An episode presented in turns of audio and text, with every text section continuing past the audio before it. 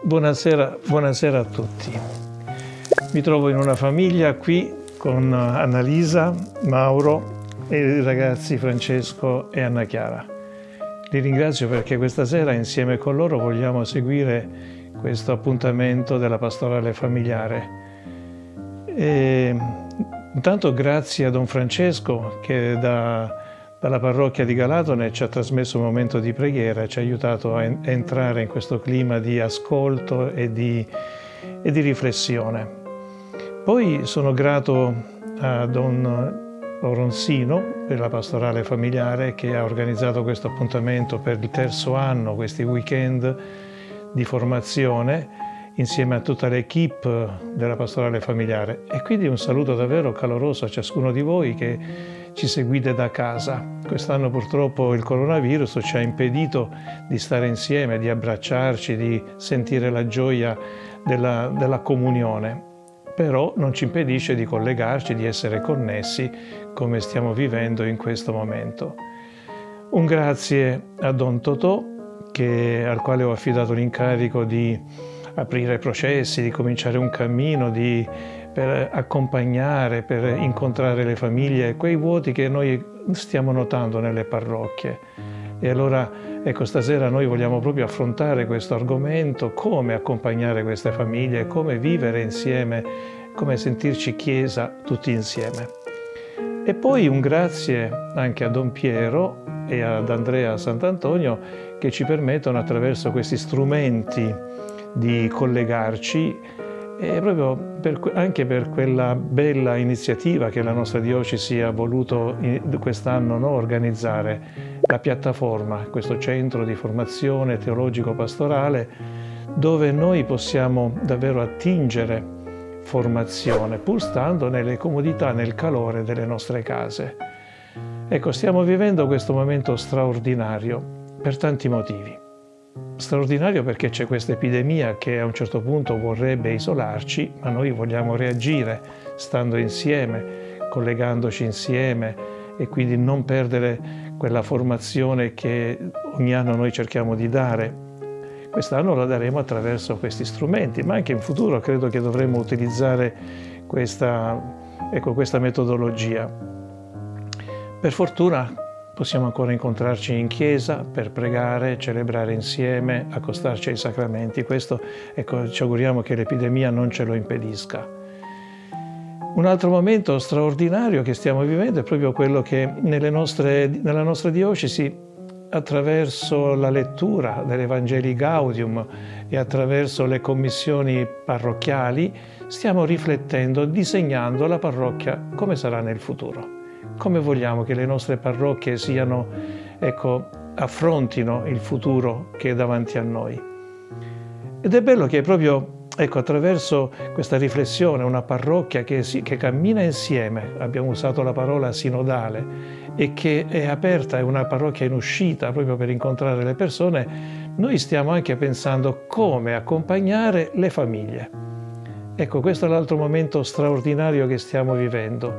Cioè oggi Ecco, ci sono dei vuoti nelle nostre parrocchie, mancano alcune famiglie. Per quale motivo? Perché ci sono delle ferite, ci sono delle problematiche che anche no, hanno bloccato questo processo di comunione, e tanti pregiudizi, tante resistenze. E il momento straordinario è anche dovuto al Papa, Papa Francesco che con il suo magistero e con il grande regalo che ci ha fatto della Amoris Letizia, è chiaro che ci ha aperto orizzonti straordinari. Riscoprire la gioia del Vangelo e dopo la gioia del Vangelo la gioia dell'amore, la bellezza della famiglia fondata sul sacramento del matrimonio, la bellezza dell'amore anche in tutte le sue sfaccettature, e ci ha preso ecco, per mano per dire entriamo nelle case, vediamo quali sono i problemi, vediamo cosa il Signore ci sta indicando attraverso no, questo, eh, questo momento storico dove la famiglia viene un po' rovinata dalla cultura del nostro tempo. Ecco allora, questi sono un po' i motivi che ci vedono stasera insieme. E io insieme con la famiglia, insieme con voi, adesso mi metterò in collegamento con la professoressa Veronica Gallo che da Treviso ecco, ci parlerà ci racconterà la sua esperienza di psicologa del centro che hanno costruito proprio di accompagnamento, perché ecco le parole che noi troviamo su Amoris Letizia, le parole chiave sono accompagnamento, inclusione, proprio integrazione. E, cioè, e noi dobbiamo abituarci un po' a coniugare questi verbi anche nelle nostre comunità. Per questo stasera davvero un saluto a tutti, io insieme con voi in ascolto e adesso lascio la parola a Don Totò, il quale ecco, ci presenterà la professoressa e ci dice quali sono un po' le nostre le prospettive del futuro, cosa noi intendiamo fare. Però ecco, prima di chiudere voglio ancora una volta pubblicizzare la piattaforma. Anzi, vi invito già mercoledì prossimo, 18 novembre, alle ore 18, possiamo collegarci perché inizia l'esperienza della scuola di formazione teologico-pastorale. Anche da casa, stando comodi a casa, possiamo no, assistere e partecipare a queste lezioni che sono belle, che sono davvero a fondamento della nostra fede.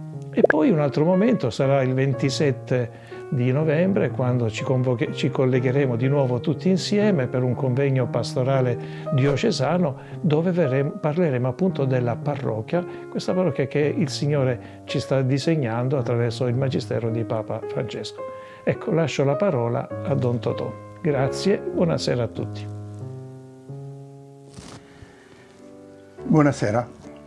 Quando volgiamo lo sguardo alla fragilità nostra o degli altri, ci coglie un senso di disagio, perché non ci troviamo solo a declinare principi e norme più o meno generali, ma abbiamo a che fare con delle storie che non di rado esprimono contemporaneamente la grandezza e la miseria del nostro essere uomini.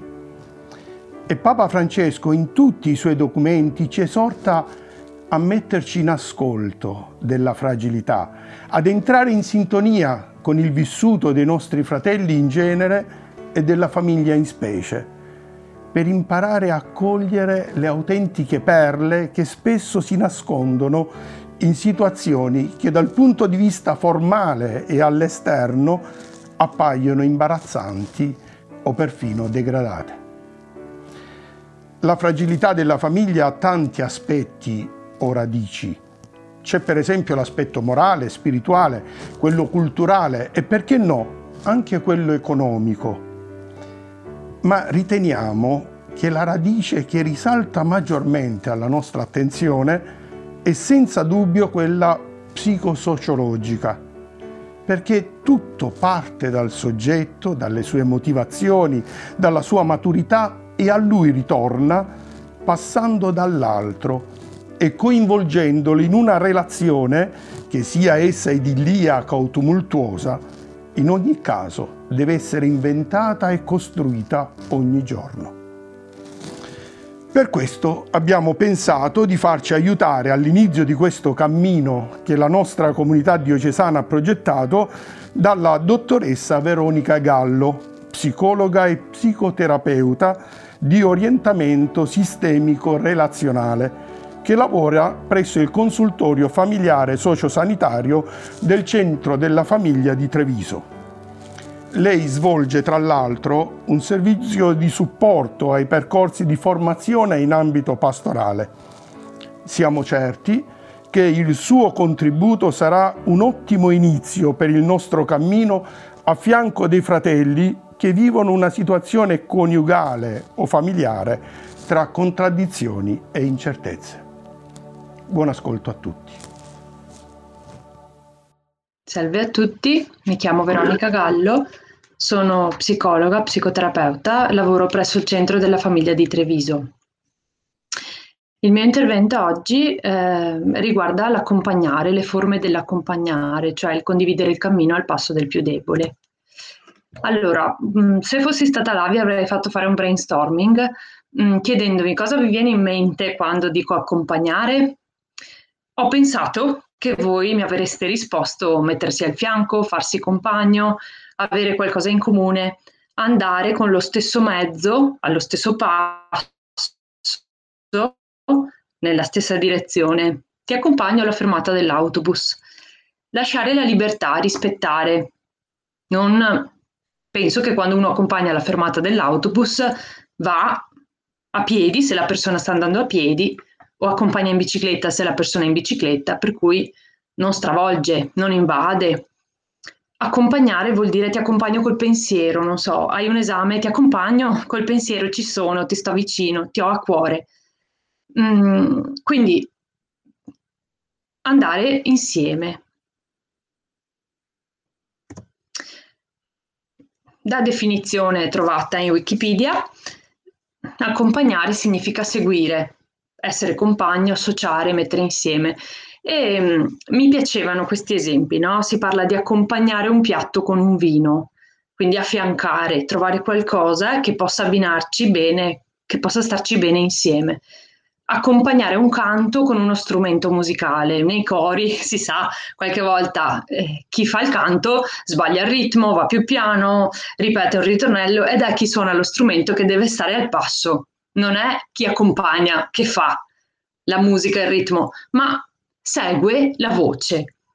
Oppure si dice accompagnare la porta perché non sbatte. Mi piaceva questo attutire il colpo. Come si accompagna? si accompagna stando in relazione, per cui io qua scrivo gioco con ciò che sono. Ognuno di noi porta dei significati che sono suoi, che, sono, che appartengono al vissuto, no? Come si sta in famiglia, cosa significa essere coppia, cosa vuol dire eh, fare una coppia, cosa vuol dire diventare una persona, crescere, evolversi. Per cui ognuno di noi, quando affianca una famiglia, una coppia, una persona, una situazione, mette in gioco quelli che sono i suoi propri significati. Ascoltare quello che parte da noi ha il beneficio di riuscire ad, a, a darci consapevolezza, a darci consapevolezza anche di quanto questo mio stare in famiglia è stata una cosa positiva o quanto in realtà porta con sé dei limiti, no? Ci sono delle aree, delle aree su cui faccio più fatica, ci sono delle aree invece in cui, siccome condivido con te la stessa lo stesso vissuto, posso entrare in risonanza, posso capirti, provo empatia, per cui ascolto, ti ascolto anche nelle emozioni che provi. Questo esserci in una relazione, quindi in una relazione di reciprocità, spesso cambia anche noi, ci fa crescere, ci fa cambiare, ci apporta eh, dei significati nuovi, diversi. C'è una reciprocità. Questo perché? Perché c'è un rischio nello stare in relazione, soprattutto nell'accompagnare le persone, che è quello di essere autoreferenziali, farsi metro di misura, no? quasi quasi affiancare l'altro in una dinamica di potere in cui io ho un modello, porto il modello buono e tu devi adeguarti al mio, per cui mh, mm, oltre all'autoreferenzialità c'è anche questo rischio di non essere in una relazione alla pari, ma di essere in una relazione di, non, di potere, di non reciprocità, in cui io sono quello che ti aiuta a diventare buono, quello che ti aiuta a risolvere, quello che in realtà ti fa sentire anche sbagliato. Quindi trovo importante che nell'accompagnare, nel camminare al passo del più debole, ci sia una consapevolezza che il nostro modo di fare, il nostro modo di sentire è solo uno dei tanti disponibili, sia inserito all'interno di quella che è la storia delle mie generazioni e stia in una relazione con chi mi sta accanto. In una consapevolezza che è proprio quello che crea discontinuità, differenza, divergenza di pensiero, in realtà che proprio questo mi mette in, in, in connessione con quello che io sono, mi conosco, posso capire anche quello che a me ingabbia. E in questa prospettiva qua accompagnare non è solo donare la mia presenza all'altro, ma è anche ricevere la presenza dell'altro.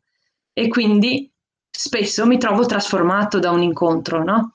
Dico, accompagnare è lasciarsi scombinare, impastarsi con i dolori dell'altro, sentirli e poi riuscire a prenderne distanza, a defondersi per saper rientrare in se stessi e avere qualcosa anche da migliorarsi.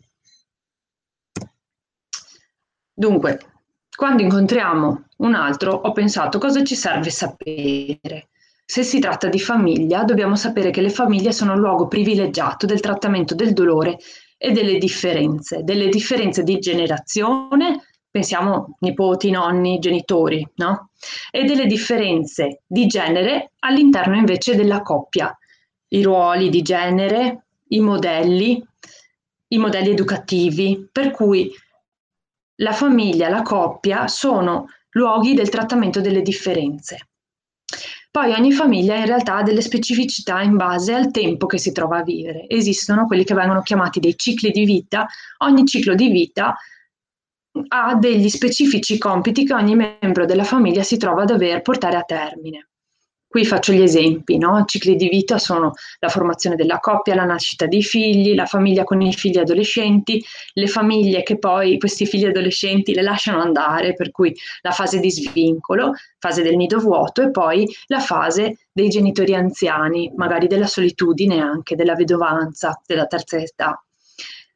In ognuna di queste fasi ciascun membro della famiglia deve crescere in qualche aspetto, per cui considerare il tempo che una famiglia sta vivendo e essere consapevoli dei compiti di sviluppo che ci sono in quella determinata fase ci fa capire dove di solito si intoppano i percorsi evolutivi, no? Tenendo conto anche un'altra cosa, che le transizioni, cioè questi passaggi di fase, le malattie, i lutti e i dolori, mettono al setaccio il funzionamento della famiglia e chiedono un cambio di registro. Di solito sono proprio questi gli snodi in cui una famiglia va in sofferenza. Io non mi soffermerò su questi cicli di vita e compiti di sviluppo perché eventualmente foste interessati su internet trovate molto materiale su questo.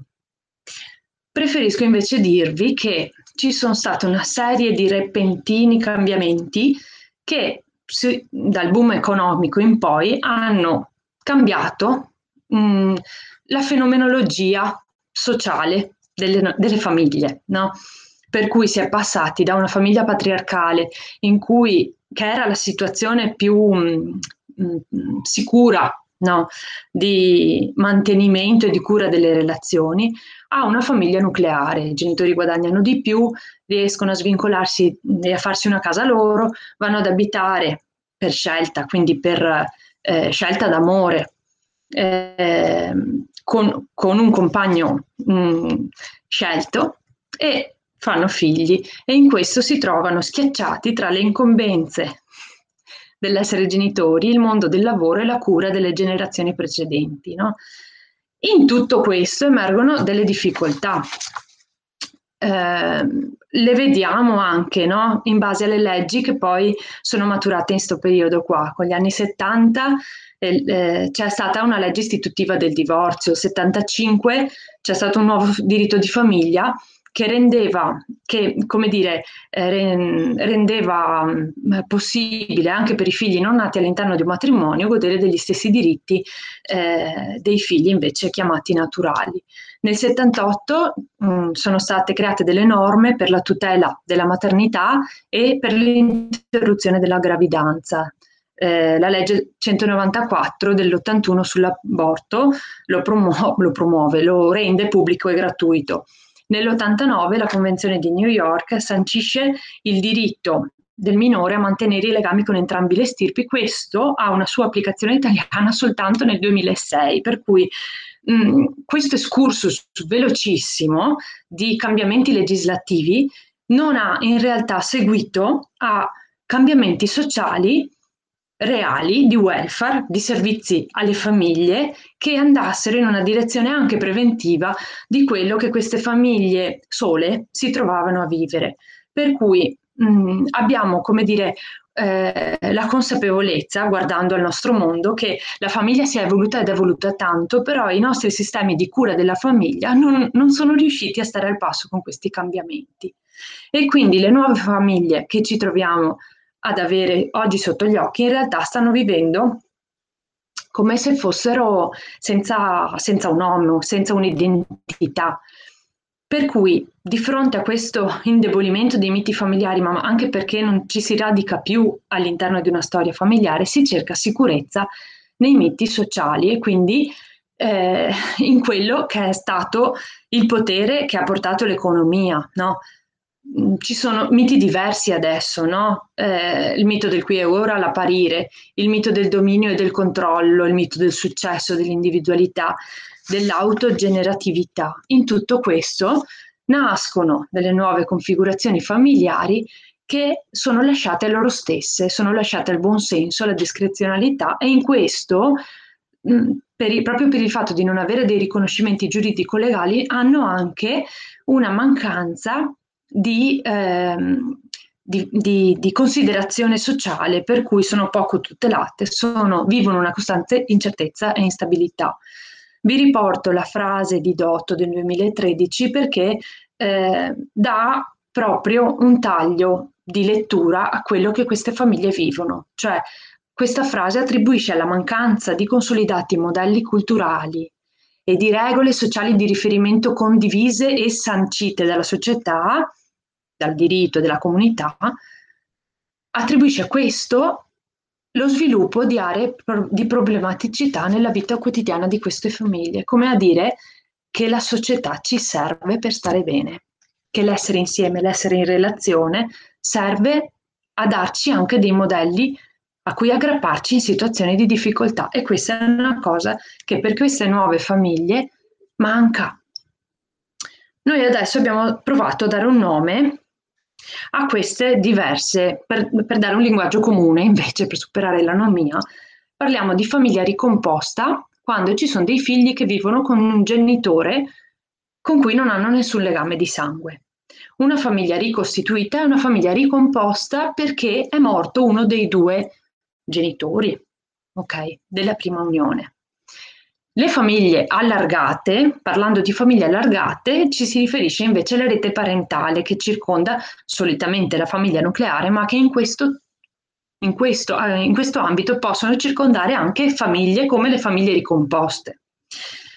Termini ricomposta, ricostituita hanno sempre questo ri davanti e noi troviamo che questo ri conduca a un grande rischio, cioè il fatto che passi l'esistenza di un modello dominante fuori dal quale le famiglie diventano patologiche, quindi che chi non si conformi a questi modelli sia sbagliato. E questo è proprio il vissuto di questo genere di famiglie nuove, le cui caratteristiche sono tante, sono caratteristiche che rendono la complessità mh, mm, visibile. Qui ne riporto alcune, tro- sono famiglie che si, si vivono partendo da un senso di perdita, dal lutto del progetto originario della coppia della famiglia.